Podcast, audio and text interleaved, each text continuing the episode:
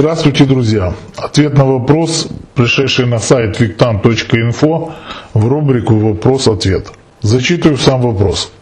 Часто о вас думаю, Виктан. Это радует. Вспоминая те или иные ваши видео. Вспомнила вчера ваш ролик, название его не помню. В нем вы прокалывали себе, стоя у алтаря, палец с карификатором. А потом вспомнила ваше видео, как изготовить магический нож самому.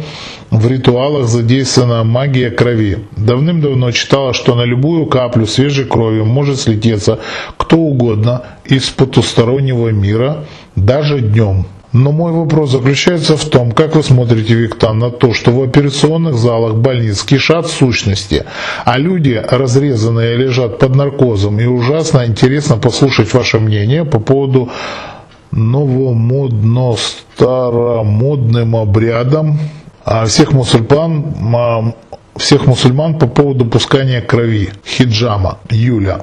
А Юленька, а, давайте разберемся вы пишете, что на любую каплю крови, то есть, грубо говоря, я извиняюсь за такие интимные подробности, но если у женщины критические дни, и эта капля крови, вернее прокладка окровавленная, я, я уже попросил прощения за столь интимные подробности. К примеру, некоторые женщины там их бросают везде и всюду, там в туалете и так далее и тому подобное, то получается можно, получается, сделать что угодно на нее.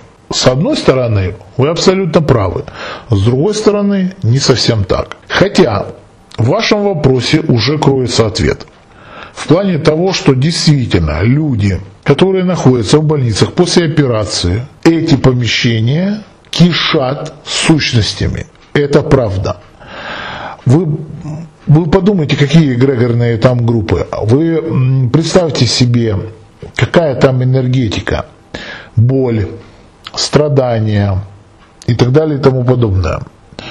Если честно говоря, никогда не завидовал врачам. Они, по сути, находятся в такой обстановке, от которой надо бежать. Бежать и еще раз бежать. Если уже так разобраться, то я все равно врачей считаю своими коллегами тоже. На самом деле традиционной медицина это было все-таки знахарство. И только лишь потом медицину узаконили. Почему? Потому что ее смогли просто подчинить, если так можно выразиться, монетизировать.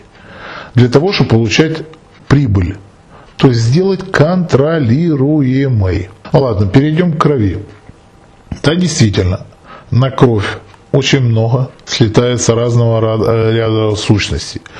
Но факт э, к тому, что происходит ли в этот момент сам обряд, само заклинание ли читается, проводится ли сам э, ритуал, имеет ли читающий этот заговор силу, силу колдовскую наработанную, состоит ли он составлен ли у него договор с какой-либо силой и так далее и тому подобное. Поэтому каждая отдельная тема можно рассматривать как каждую отдельную историю.